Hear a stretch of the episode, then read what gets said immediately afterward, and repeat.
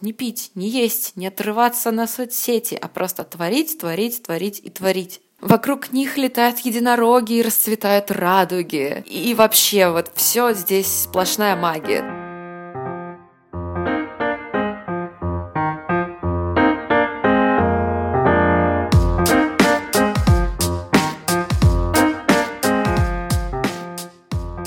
И снова здравствуй, дорогой друг! Это подкаст с обидным названием «Ты не шаришь». Меня зовут Юля Счастная. И обычно я зову в гости в подкаст людей, которые как раз-таки шарят в своем деле, чтобы прийти к каким-то очевидным, а еще лучше неочевидным выводам. Но сейчас время не мне вам рассказывать, карантинное, дистанционное, Поэтому в этом подкасте я сама себе гость. Конце концов, я дизайнер со стажем, поэтому, надо полагать, я в этом деле шарю. Вы уже привыкли, наверное, к тому, что большинство подкастов сейчас начинается с фраз о том, что «простите за звук», «запись идет в полевых условиях», «если услышите на фоне детей» и тому подобное и тому подобное. Этот случай вообще-то не исключение, потому что пишусь я из дома. В ассортименте звуков эхо, собака, цоканье собаки, режим охранника собаки, ну и, возможно, э, соседи. Но я думаю, что все уже привыкли к этим побочным эффектам полевой записи, записи на что попало, откровенно говоря. Однако суть ведь важнее, о чем я сегодня хотела поговорить? Я хотела поговорить про вдохновение, воодушевление, то самое вдохновение, которое позволяет творческим людям не только самореализовываться, но и зарабатывать на этом, творить. И вот вам парадокс. Записать этот подкаст мне два дня мешало вдохновение, потому что я сейчас в таком мини-отпуске, и вот в последние два дня на меня накатила такая волна, я без конца рисовала, делала коллажи, не могла от этого оторваться никак. И забавно, что это чувство, оно случается абсолютно э, рандомно, и как будто бы не зависит от тебя, просто падает на тебя с неба и мешает тебе вести привычную жизнь и записать подкаст. Или нет, или все же оно приходит не из ниоткуда, и можно как-то на него настроиться, да и нужно ли вообще на него настраиваться. Короче, поговорим о вдохновении в самых разных его ипостасях, когда оно помогает, когда оно мешает, вообще возможно ли его вызвать и надо ли его вызывать.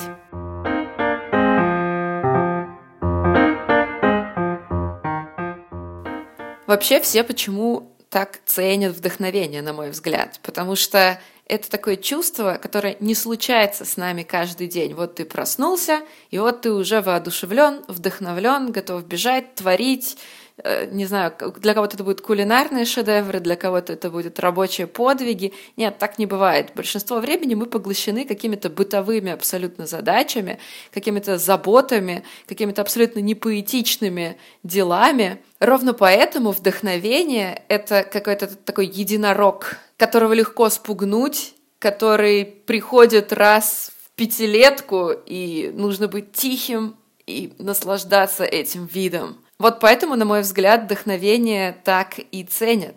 Не знаю, многие говорят, что вдохновение — это то, что можно для себя создать. Включить какую-то классную музыку, пересмотреть тонну классных картин или любых других творений, искусства, не знаю, общения и так далее. Но в моем случае, например, я считаю, что искусственное вот это создание вдохновения — это крайне сложно и очень неправдоподобно, но я сужу по себе, потому что у меня вдохновение никогда не получается создать специально. Все равно есть вот это ощущение, когда ты включаешь, например, какую-то определенную музыку, которая позволяет тебе настроиться на лад вдохновения, или идешь на прогулку по любимым местам намеренно, намеренно, чтобы вдохновиться, ты все равно чувствуешь искусственность этого вдохновения. Оно тебе нужно для чего-то сейчас, чтобы какую-то свою идею воплотить. Ты его используешь как инструмент. И мне кажется всегда, что это какая-то какое-то нечестное отношение к вдохновению я чувствую, когда я все-таки достигла этого вдохновения, допустим, да, с помощью музыки, что то, что я делаю на таком вдохновении, оно немножко немножко неправдивое, что ли. А вот вдохновение, которое свалилось на тебя внезапно, вот как сейчас со мной происходит в отпуске, когда ты проснулся утром, и бац, ты уже вдохновлен, ты готов не чистить зубы и бежать, творить. Вот это трушное вдохновение. С его помощью ты создаешь то, что как раз-таки тебе потом принесет, во-первых, сам процесс принесет огромный кайф, потому что ты не выстрадал это вдохновение. А во-вторых, результат, скорее всего, будет на порядок выше, чем результат той работы, на которую ты вдохновился искусственно. Опять же, я не берусь утверждать, что это универсальная какая-то мысль, и все то воодушевление, которое мы вызываем какими-то специальными методами, оно приносит отстойный результат. Я точно знаю, что есть авторы, художники и так далее, у которых были свои безумные абсолютно приемы, которые настраивали их и вот тут главная мысль. Они настраивали их на тот самый вдохновенно рабочий лад. То есть мне кажется, что есть разница все же между тем вдохновением, которое, как я уже сказала, ты сам себе создаешь, чтобы творить то, что должен. И разница между тем вдохновением, которое упало на тебя внезапно, и ты творишь, сам не зная что, но это прекрасно. Это два разных вдохновения, на мой взгляд. Поэтому у меня есть даже два разных термина как раз они спасут сегодня нас от тавтологии, я надеюсь. Но мне кажется, что это уже потрачено. Тавтология началась с первых минут этого подкаста, и так и знаете, она будет следовать за нами до последней минуты этого подкаста. Так вот, э, у меня даже есть два термина, если их можно так обозвать. Одно — это вдохновение, это как раз-таки вот то, что само на тебя упало, ты не ждал. И воодушевление или рабочее воодушевление — это то, что ты сам себе создал ради того, чтобы реализовать какую-то свою идею, чтобы прийти в креативное состояние и в этом состоянии творить. И причем речь не обязательно о каких-то там картинах и дизайнерских свершениях. Иногда в такое состояние нужно прийти, чтобы просто сесть и записывать подкаст, чтобы пойти и приготовить какой-нибудь классный пирог. Это отдельная тема на самоизоляции, готовка, мне кажется. Все стали внезапно поварами. И ровно по этой причине я адепт работы без вдохновения. Сейчас объясню. Многие считают, что творческие профессии, да, будь то, как я уже сказала, дизайнер, художник, иллюстратор, многие считают журналистику творческой профессией, они требуют постоянного вдохновения. То есть люди, которые заняты в творческой профессии, они находятся в постоянном вдохновении, что-то постоянно творят, вокруг них летают единороги и расцветают радуги. И вообще вот все здесь сплошная магия. Но на самом деле Суть в том, что если бы мы, все люди творческих профессий, в частности дизайнеры, работали только тогда, когда у нас есть вдохновение, скорее всего, пришлось бы жить на хлебушке и воде. Изредка позволять себе такую роскошь, как греча. Ну, простите, шутки про гречу уже мавитон, да, да, я знаю. Тем не менее, если бы приходилось работать только когда есть вдохновение, работать бы приходилось редко, потому что, как я уже сказала, вдохновение — это крайне такое вожделенное состояние, которое случается с тобой совсем нечасто. И именно поэтому, если бы работать получалось только когда ты вдохновлен, работать бы получалось, ну, раз в месяц, в лучшем случае, если все планеты выстроятся в ряд. А работать нужно. Выполнять задачи нужно. Креативное решение находить нужно. И тут как раз-таки приходит на помощь вот это состояние воодушевления, этого рабочего воодушевления, которое можно себе создать. Потому что если сложить ручки и ждать, что на тебя упадет вдохновение, то ну, можно очень долго прождать и ничего толкового не создать. Мне кажется, что это ошибка очень многих дизайнеров начинающих, ну и в принципе творческих людей, которые в начале своей карьеры находятся, они ждут, что случится какое-то вдохновение, чтобы создать нечто потрясающее. Но Правда в том, суровая, возможно, что нужно уметь создавать себе рабочее воодушевление. А иногда, когда его создать не получается, ну вот совсем опускаются руки, нужно уметь работать и без него. Я адепт работы вне вдохновения, вне зависимости от вдохновения. И я отмечу, это не значит, что я адепт работы без вдохновения вообще. То есть ты прям такая рабочая лошадка, ты ремесленник, который, когда приходит вдохновение, отгоняет его, Потому что в моем случае, скорее всего, если ко мне придет вдохновение, я работу отложу и начну просто с удовольствием фигачить свои проекты. И так и не дойду до рабочих проектов. Поэтому вот рабочее воодушевление — это то, что нужно уметь себе создать.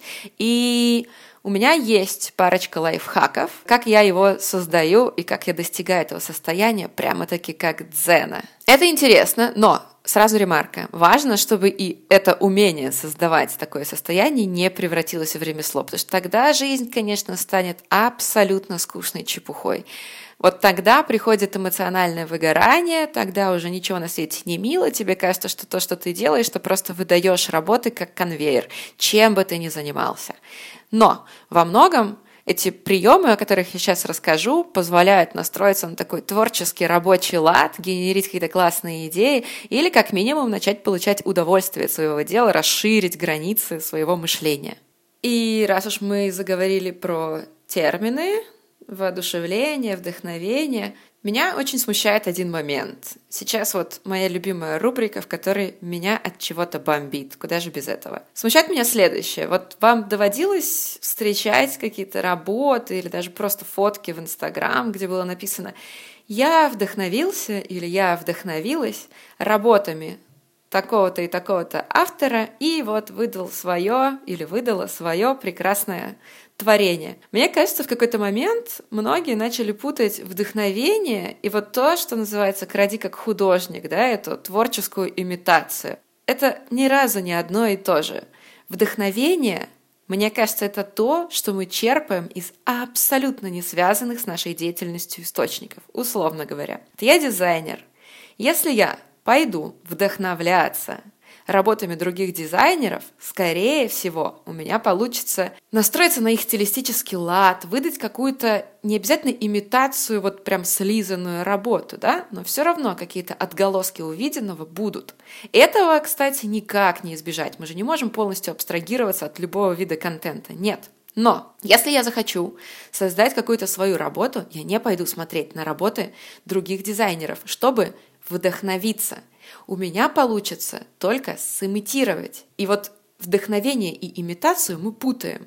Если я захочу вдохновиться на свою дизайнерскую работу, я пойду слушать музыку, наблюдать за происходящим вокруг меня, исследовать что-то, смотреть научные фильмы, читать книги и вдохновляться. Вдохновляться вещами, которые никак не связаны с моей работой, но натолкнут меня на абсолютно интересные, какие-то неординарные мысли. А если ты посмотрел чьи-то работы и в результате выдал свою интерпретацию этих работ, но это никак нельзя назвать вдохновением. Можно честно сказать, что мне понравились работы автора, я захотел создать что-то в том же духе и оставить ссылку на автора. Это прекрасно. Я думаю, что это польстит тому, кем вы вдохновляли, сейчас я показываю воздушные кавычки, и покажет человека, который поступает подобным образом, отмечает автора, который его вдохновил, воздушные кавычки, в самом лучшем свете.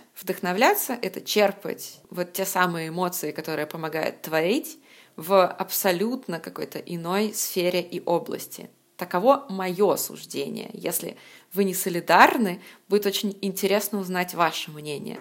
Все-таки есть ли разница между тем, когда вы имитируете что-то, и между тем, когда вдохновляетесь чем-то со стороны. Не обязательно вы, кто угодно. Абстрактный персонаж, например, я.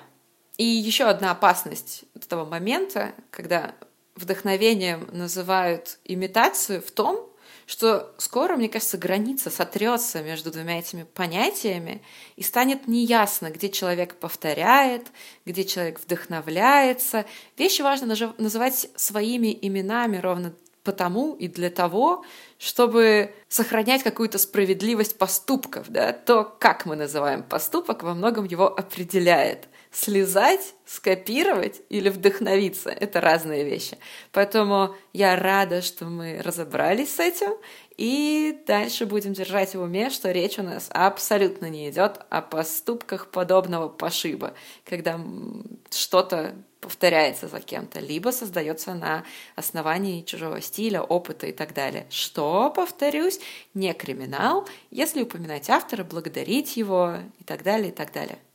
Собственно, как я уже сказала, у меня есть несколько способов, которые помогают мне настроиться на рабочее воодушевление и творить вне зависимости от того, насколько я сегодня вдохновлена, насколько мне вообще насколько я в настроении садиться за работу. Можно настроиться. Первым методом я пользуюсь постоянно. Возможно, он будет абсолютно неприменим для большинства, потому что мне кажется, что он слегка маразматический.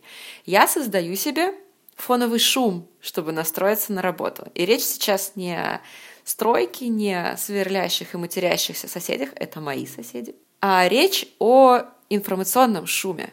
Прежде чем сесть за работу, иногда я просматриваю просто тонны картинок, абсолютно не относящихся к делу, к моей задаче, разных. Главное не мемов, потому что они затягивают и можно залипнуть надолго. Абсолютно разных. Я могу смотреть картины какого-то определенного автора или просто открывать Pinterest и листать все подряд смотреть рекомендуемое в Инстаграме. И как-то этот фоновый шум, это настоящее информационное болото, которое, казалось бы, должно затянуть и увлечь, наоборот, настраивает меня, я как будто бы, знаете, вливаюсь в такой какой-то информационный поток, и когда я в него уже влилась, он мне больше как будто бы не нужен.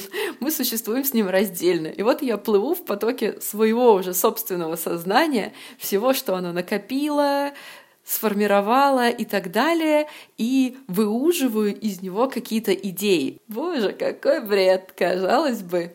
Вот проход в этот свой собственный поток сознания — это вот болото информационного шума. Я смотрю все подряд, и бац, оказываюсь в дивном мире, вот в чертогах своего разума. Ни по-другому я в них никак не могу попасть. Мне нужен шум чтобы в какой-то момент ты как будто хлопаешь в ладоши, и наступает тишина.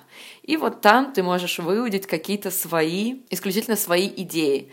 А, мне кажется, есть большой минус, на самом деле, у этого моего метода, когда ты неосознанно накапливаешь какой-то визуальный опыт, например, ну, не обязательно визуальный, да, там, может быть, текстовый материал, ты накапливаешь, накапливаешь, накапливаешь, а потом выдаешь его и думаешь, а это я создал или я это где-то увидел. Поэтому тут нужно быть осторожным. Я просматриваю просто тонны информации, тонны картинок, тонны разных стилей, и материалов, и всего прочего. Я просто настоящий салат из всего увиденного.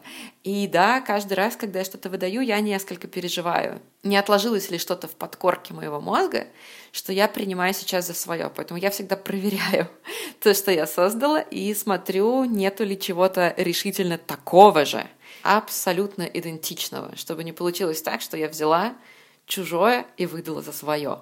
Поэтому с техникой фонового шума нужно быть очень аккуратными. Ну и, как я сказала, мне кажется, она подходит не всем. Она подходит людям с хорошим фильтром входящей информации, мне кажется. Следующая техника, она подходит, как мне кажется, больше для создания каких-то креативных идей и нестандартных решений. Но эта техника одна из моих любимых, потому что она очень и очень развлекательная. Ее можно использовать, мне кажется, даже просто, чтобы повеселиться и размять мозг. Давайте дадим ей кодовое название несовместимости. Совместить несовместимое. Два списка. Название не так важно. Важна, как обычно, суть. А суть в следующем. Составляется два списка – в одном из них мы пишем, предположим, существительные, которые обозначают какую-нибудь домашнюю утварь. Ну, условно, там ложки, вилки, холодильники. В общем, все, что мы используем в быту. А во втором списке мы пишем, ну, например, транспортные средства, да, автомобили, самолеты и так далее. И потом рандомно соединяем предметы из двух списков и пытаемся адаптировать их к жизни. Ну, например, у меня соединилась ложка и самолет вот таким рандомом. И я думаю, окей, что это может быть? Если мы говорим, кстати, о логотипе для какой-нибудь э, столовой, э, ресторана и так далее, это могла бы быть, не знаю, ложка, которая на крыльях уверенно прорезает насквозь облака. Бац, и у меня уже получилось э, сотворить какую-то идею, да, важен контекст, как бы для списков, которые вы пишете, важен контекст. Той идеи, которую вы создаете.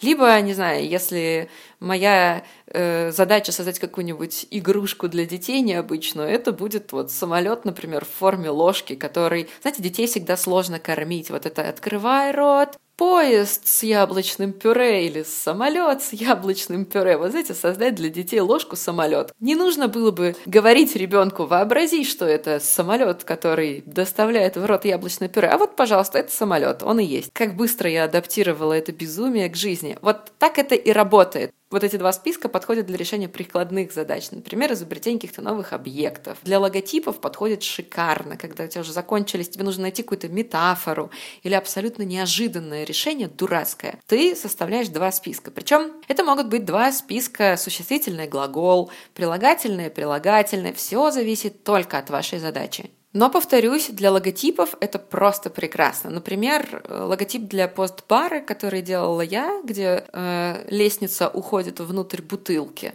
мог бы быть создан так. Как раз-таки в один э, столбик мы пишем список предметов, объектов, которые ассоциируются с баром, а в другой — рандомные вещи.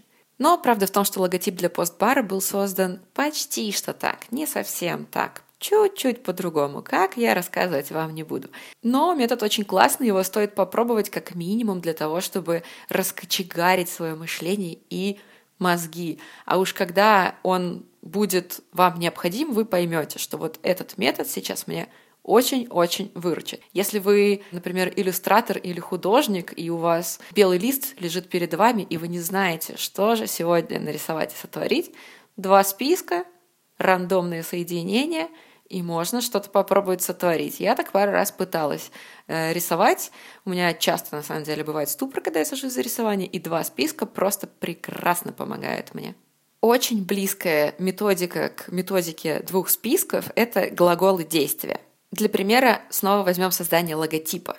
И предположим, что логотип мы создаем для ресторана, для пекарни. Предположим, самый обычный предмет, который чаще всего изображает на логотипе пекарни. Это скалка. Мы берем скалку, Предположим, у нас есть задача, чтобы скалка обязательно присутствовала в логотипе. И применяем к ней глаголы действия. Мы просто берем и пишем, опять же, список разных глаголов. Гулять, летать, танцевать. Они могут быть абсолютно дурацкие и чуть более развернутые, отправиться в космос, целоваться и т.д. и т.д. и т.д. И начинаем по очереди применять их к нашему предмету скалка и думать, как это можно визуально выразить. Таким образом мы можем получить какой-то необычный результат. Сейчас я не буду придумывать прямо-таки логотип для пекарни со скалкой, используя глаголы действия, но, например, это может быть э, скалка, которая бежит занимается спортом, если речь идет о каком-нибудь э, здоровой выпечке, ПП, ЗОЖ и вот это вот все, что мы любим или не очень. Понятно, что пример дурацкий, и скалка, которая занимается спортом, это немного дебильно, но я просто демонстрирую вам, как работает этот метод. И он позволяет создавать очень забавные, необычные, интересные, ну, все зависит от качества глаголов, кстати, которые вы составили в список, очень необычное решение. Различается этот метод с предыдущим тем, что если в предыдущем методе мы соединяли абсолютно какие-то несовместимые объекты, то в этом мы стараемся оживить наш объект, нашу задачу, э, привести его в движение, поставить его в условия, с которыми бы он в реальной жизни не столкнулся.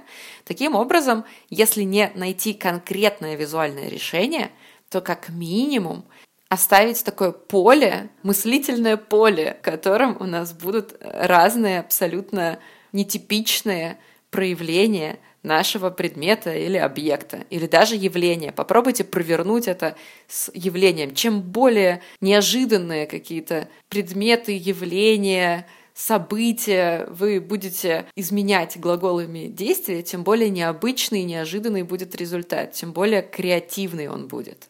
А теперь отвлечемся от словесных техник и вернемся к, от поэзии к лирике. Есть на самом деле очень неплохой и для меня, лично для меня, очень действенный способ, как найти ту самую идею или настроиться на творческий воодушевленный лад, я всегда сохраняю свои старые идеи. Будь это эскизы, будь это какие-то дурацкие бизнес-идеи, я их записываю, зарисовываю, сохраняю. У меня есть куча разваливающихся скетчбуков с абсолютно разного качества эскизами. Некоторые из них абсолютно наивные, э, в моем старом стиле и так далее, и так далее. Но когда я пребываю в ступоре или просто не могу настроиться, или мне нужно с чего-то начать, я достаю свои старые скетчбуки, свои старые идеи, начинаю их пересматривать, и иногда случается так, что можно прямо-таки взять, отмечу нереализованную идею, которая была просто набросана как идея, взять ее, и вот она готовая и подходит под твой кейс. Но это редкость, конечно, большая. Чаще бывает так, что ты их просматриваешь, и на основании своих старых идей ты создаешь что-то новое, наслаиваешь на них какой-то свой новый опыт, какие-то обстоятельства той задачи, которую ты сейчас выполняешь, немного трансформируешь, иногда применяешь к своей старой идее методы, о которых я только что рассказала. И бац, у тебя получается абсолютно работоспособная, классная идея. Поэтому я всегда сохраняю свои старые эскизы. И точно так же я научилась избавляться от идей, которые я считаю отстойными. Причем не избавляться в плане прям сразу отправлять в утиль, а вот если в данном конкретном случае, например, идея в целом хороша, но по контексту красивая, например, элегантная, но по контексту не подходит данной задаче, я ее смело выкидываю. Выкидываю из вот текущей задачи, но не в целом. Я ее оставляю на потом. Когда-нибудь она сослужит мне службу. И поверьте мне, таких идей очень много, которые просто ждали своего часа. А те, которые, э, например, не пригодились, просто не выдержали проверку временем. Поэтому сохраняйте свои старые идеи, зарисовывайте, записывайте, и в момент ступора, в тот момент, когда вы не можете настроиться, Открывайте их, возвращайтесь к ним, постарайтесь их обдумать в контексте вашей задачи, в контексте вашего нового опыта, того, что вы узнали, того, чему вы научились, потому что, например, многие идеи, которые приходили ко мне давно, я не могла реализовать просто потому, что у меня не хватало опыта, умения, навыка или даже времени. И в нужное время они всплывают хорошие вещи всплывают, я надеюсь, и оказываются очень кстати. Поэтому не храните свои идеи, а храните свои идеи. Когда-нибудь они помогут вашим мозгам взбодриться. От лирики мы переходим к совсем уж такой страдальческой прозе. Есть еще одна техника, которую я называю прорыв. Я не говорю, что я ее изобрела, я просто говорю о том, что в моем случае она работает.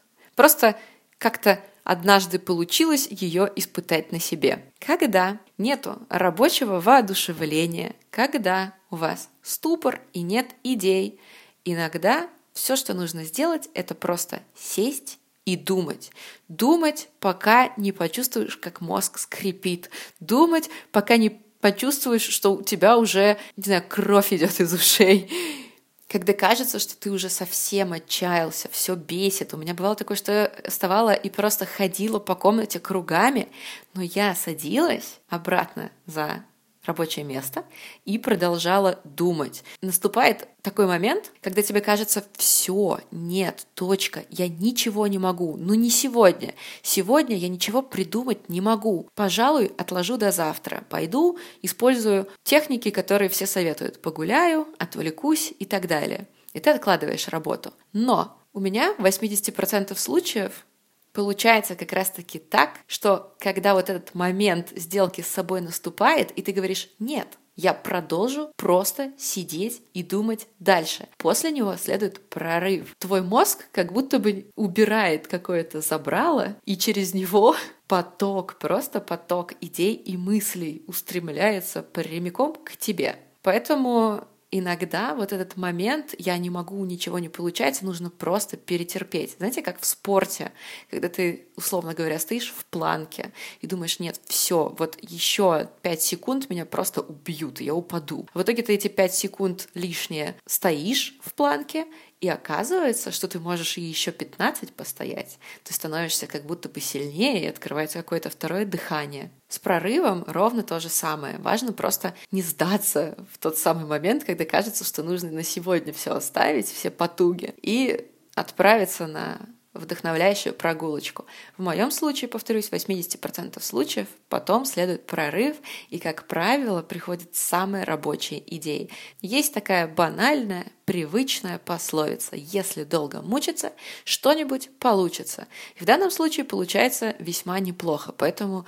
Просто не сдавайтесь. Сравнивайте себя в момент ступора или отсутствия рабочего настроения со спортсменом, которому нужно просто немного потерпеть, чтобы стать еще сильнее. Следом за ступором, если не сдаваться, пройдет обязательно прорыв. Главное потом не утонуть в идеях. Нужно их фильтровать. Ну, а теперь к нашему любимому. Когда нету вдохновения, воодушевления или рабочего настроения – Спросите себя, только честно, а не выгорание ли это? Иногда помогает ничего не делать. Например, сейчас я в 20-дневном, ну чуть меньше, получилось чуть меньше, э, отпуске, ровно по той причине, что мое вдохновение, воодушевление и всяческие идеи, они не пропали, но их качество стало казаться мне недостойным. И я поняла, что никакой фоновый шум, никакие списки, прорывы, глаголы действия и мои старые идеи попросту мне не помогут. Все, что мне нужно, это всякое отсутствие творчества в моей жизни. Просто лежание на диване, спойлер, этого сделать не получилось. Отдых, чтение, те дела, до которых руки не доходили, словом, все то, что люди провозгласили своей основной деятельностью на карантине. Так как я работала и работаю удаленно, для меня мало что поменялось с наступлением самоизоляции.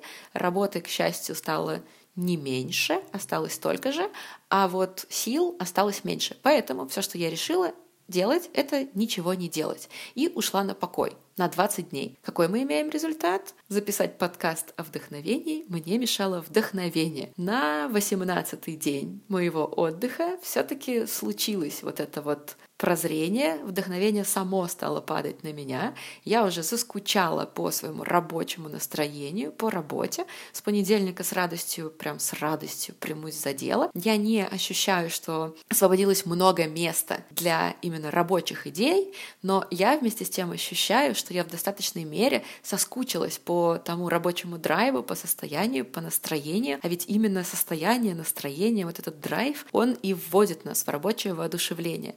Поэтому Поэтому иногда нужно спросить себя, не случилось ли с вами выгорание и не будет ли выходом отдых. Именно отдых, не тот прорыв, о котором я говорила, потому что иногда, казалось бы, прорыв совершен, а идеи, которые в итоге ты выдаешь, все равно тебя не удовлетворяют. Ты понимаешь, что ты уже перестал оценивать качество своих идей объективно.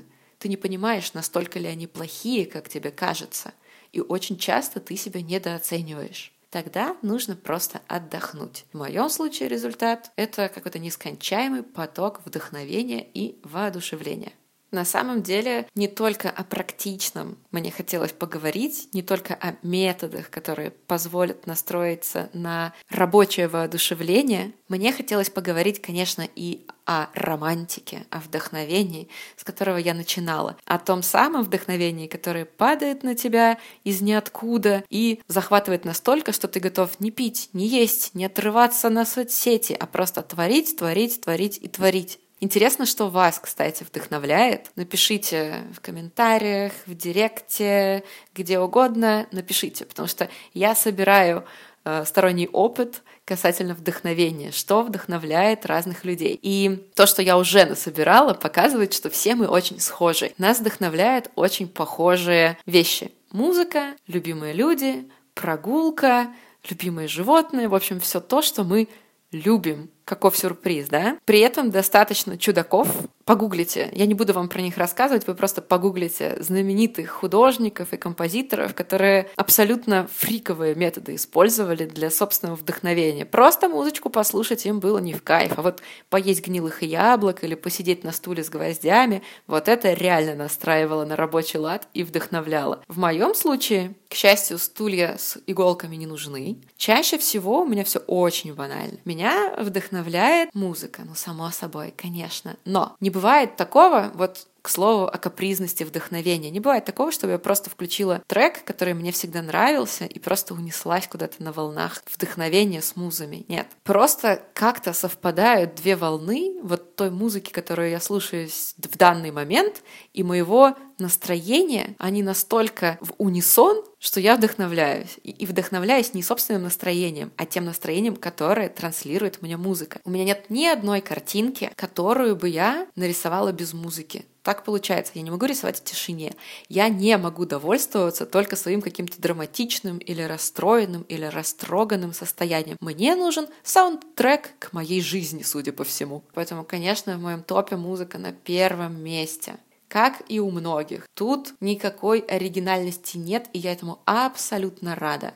Еще меня безумно вдохновляет, пожалуй, на том же уровне, что и музыка, наблюдение. Например, недавно ходила в парк, у меня же отпуск, который возле дома, самоизоляция ведь, и сидела у пруда чтобы быть подальше от людей, сидела у пруда на солнышке и читала книгу. Вместе с тем вокруг меня жизнь шла своим чередом, и я наблюдала, как пожилая пара села на лавку за мной, как супруг пожилой дамы стал напевать песенку, как они обсуждали свои планы на вечер, как после них на лавку села девушка помоложе и стала жаловаться на что-то подруге, как мимо пробегали играющие дети, как будто бы сразу несколько историй параллельно, но автономно развиваются рядом со мной. А параллельно еще одна история развивается в книге, которую я читаю. И я просто наблюдаю за этим всем. Без стремления сделать выводы, без стремления этим вдохновиться. Просто наблюдаю. И это безумно вдохновляет всегда. Это настраивает на какой-то практически медитативный лад, я становлюсь просто благоговейная. Я хожу, например, иногда в кофейне порисовать, хотя, откровенно говоря, мне там почему-то не очень получается концентрироваться, просто потому что я также там сижу и наблюдаю. Это, знаете, как сидеть в поезде, который идет неизвестно куда, и смотреть за сменяющимися пейзажами и просто любоваться ими. Также я наблюдаю за жизнью, которая происходит вокруг. Я поэтому люблю прогулки в одиночестве, под музыку, это вообще кайф. Ты просто наблюдаешь все, что происходит вокруг вокруг тебя, абсолютно разную жизнь, разные истории. И это вызывает море эмоций, приносит море идей и безумно воодушевленное и вдохновленное состояние. Я не знаю, что бы для меня могло сравниться с наблюдением по качеству вдохновения, которое это приносит. Возможно, это старость, последнее время меня очень стала вдохновлять природа. Хотя нет, это не старый, знаете, это май. Май — это месяц, когда я радуюсь дождю, я радуюсь пасмурной погоде. У меня напротив окон распустились все деревья, и все стало таким зеленым, шикарным и красивым, что хочется просто стоять и смотреть в окно на эти цвета. Опять же, я абсолютно благоговейным человеком становлюсь, мне кажется. Но май, он действительно вдохновляет, и вот это пробуждение природы, как бы банально это ни звучало, оно вдохновляет. Не знаю, сохранится ли эта тенденция летом, но мне кажется, что с определенного момента природа становится очень вдохновляющей. Причем не для того, чтобы пойти и написать пейзаж, а для того, чтобы словить какой-то особенный вайб, какую-то атмосферу. Потому что на самом деле, как и города, природа, она тоже очень разная. Согласитесь, есть разница между парком, лесом, озером и так далее, как есть разница между городами, которые тоже могут быть очень вдохновляющими. И тут, кстати, важно упомянуть про то, что очень многих вдохновляют путешествия. Мне кажется, что это не мой случай на самом деле. Очень редко меня вдохновляют прямо такие путешествия на то, чтобы творить, но мне кажется, что путешествие — это очень распространенный вид вдохновения, ровно потому, что происходит смена декораций, смена обстановки, мозг переключается, он становится более внимательным к деталям. Потому что когда мы ходим по тем же улицам в нашем городе, мы, конечно, уже не замечаем какие-то детали, становимся менее вдохновленными как следствие. А когда мы отправляемся в путешествие в новое место, где все для нас ново и где все эмоции от увиденного несколько отличаются от того, что мы видим каждый день, конечно, мы попадаем в то самое благоговейно вдохновенное состояние, готовы творить. Плюс, конечно, мы расширяем свой опыт, потому что И тут мы переходим к научной части вопроса. Вдохновение — это, конечно, как ни крути, как ни романтизируй, это не то, что падает на нас откуда-то с небес. Не как раньше считали, боги кружат над нами и нашептывают нам чудесные мысли. Конечно, это результат работы нашего мозга, и можно воспитать свой мозг так, что он будет более расположен к вдохновению. И на самом деле сделать это нетрудно, нужно просто постоянно держать свой мозг в тонусе.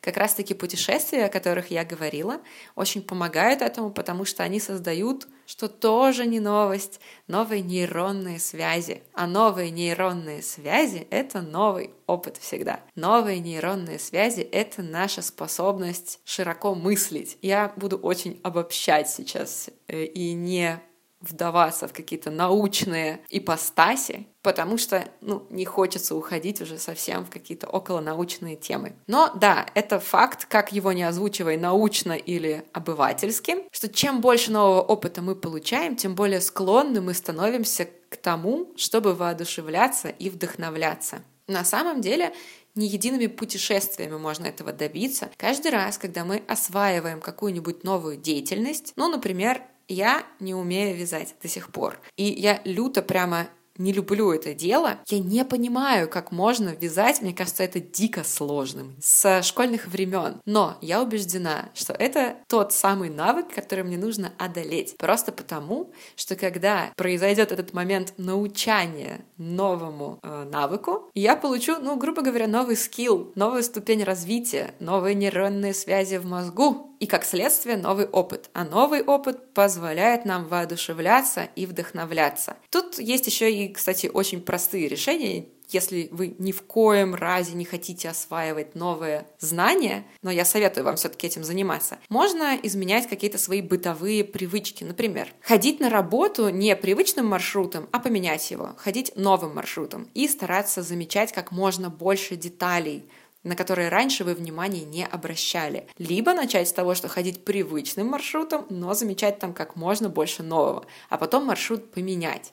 В конце концов дойти до того, что стараться себе каждую, не знаю, неделю, каждый месяц составлять новый маршрут до работы и замечать новые детали на пути сделать перестановку дома. В общем, любое новшество заставляет шестеренки в мозгу вращаться иначе. Вы замечали, кстати, что когда вы делаете, например, дома перестановку и уборку, вы пребываете в таком воодушевленном, одухотворенном состоянии ровно потому, что что-то изменилось, что-то по-другому. И вы, казалось бы, готовы сейчас творить и пойти еще сделать уборку и перестановку в другой комнате. Точно так же работают и какие-то изменения в быту, в пути на работу, во внимательности, в образе, в частности. Почему мы так любим менять прически? Это тоже что-то новое, что-то, что нас воодушевляет. Поэтому старайтесь как можно больше новшеств привносить в вашу жизнь, не давать себе заскучать. И повторюсь, для этого не обязательно каждый раз бриться под троечку или наращивать волосы до колен, без конца путешествовать. Просто подумайте, как вы можете это сделать, вот как в моем примере с маршрутом до дома, например. Можно обзавестись новыми привычками и так далее. Это держит мозг в тонусе и позволяет нам быть открытым вот этому вдохновению и воодушевлению, и более эффективно его создавать себе, быть более наблюдательным, потому что я убеждена, что без наблюдательности никакого вдохновения и воодушевления попросту быть не может. Я неспроста систематизировала все, что вам рассказывала, насколько я это умею и люблю делать, потому как решила, что этот выпуск будет экспресс-выпуском, будет достаточно кратким, чтобы вы не присытились этим прекрасным звуком, который должно быть очень звонкий, потому что, напомню, подкаст записывается дома на импровизированную технику. И в конце концов думаю, что я надеюсь, что все, чем я поделилась, несколько вас взбодрило, воодушевило, дало какой-то практический навык, и вот то настроение, в котором вы сейчас пребываете, оно вас гонит что-нибудь создать, написать, сотворить, как минимум написать комментарий под этим выпуском, или поставить лайк, или поделиться им, потому что на самом деле только вы можете помочь сделать подкаст лучше, качественнее и интереснее. В конце концов, мне тоже нужно вдохновение и воодушевление, чтобы создавать его дальше. Банально, но факт. Вдохновение и воодушевление — это, конечно же, слушатели и их обратная связь. Поэтому оставляйте свою обратную связь, не жадничайте и делитесь подкастом с друзьями. Не забывайте о том, что несмотря на все нынешние, для кого-то пугающие и, возможно, несколько тяжкие условия, нужно успевать радоваться солнышку, выходить на короткие безопасные прогулки, беречь себя, своих близких и оставаться воодушевленными. Меня зовут Юля Счастная. Сегодня я желаю вам всем вдохновения. И до нового выпуска!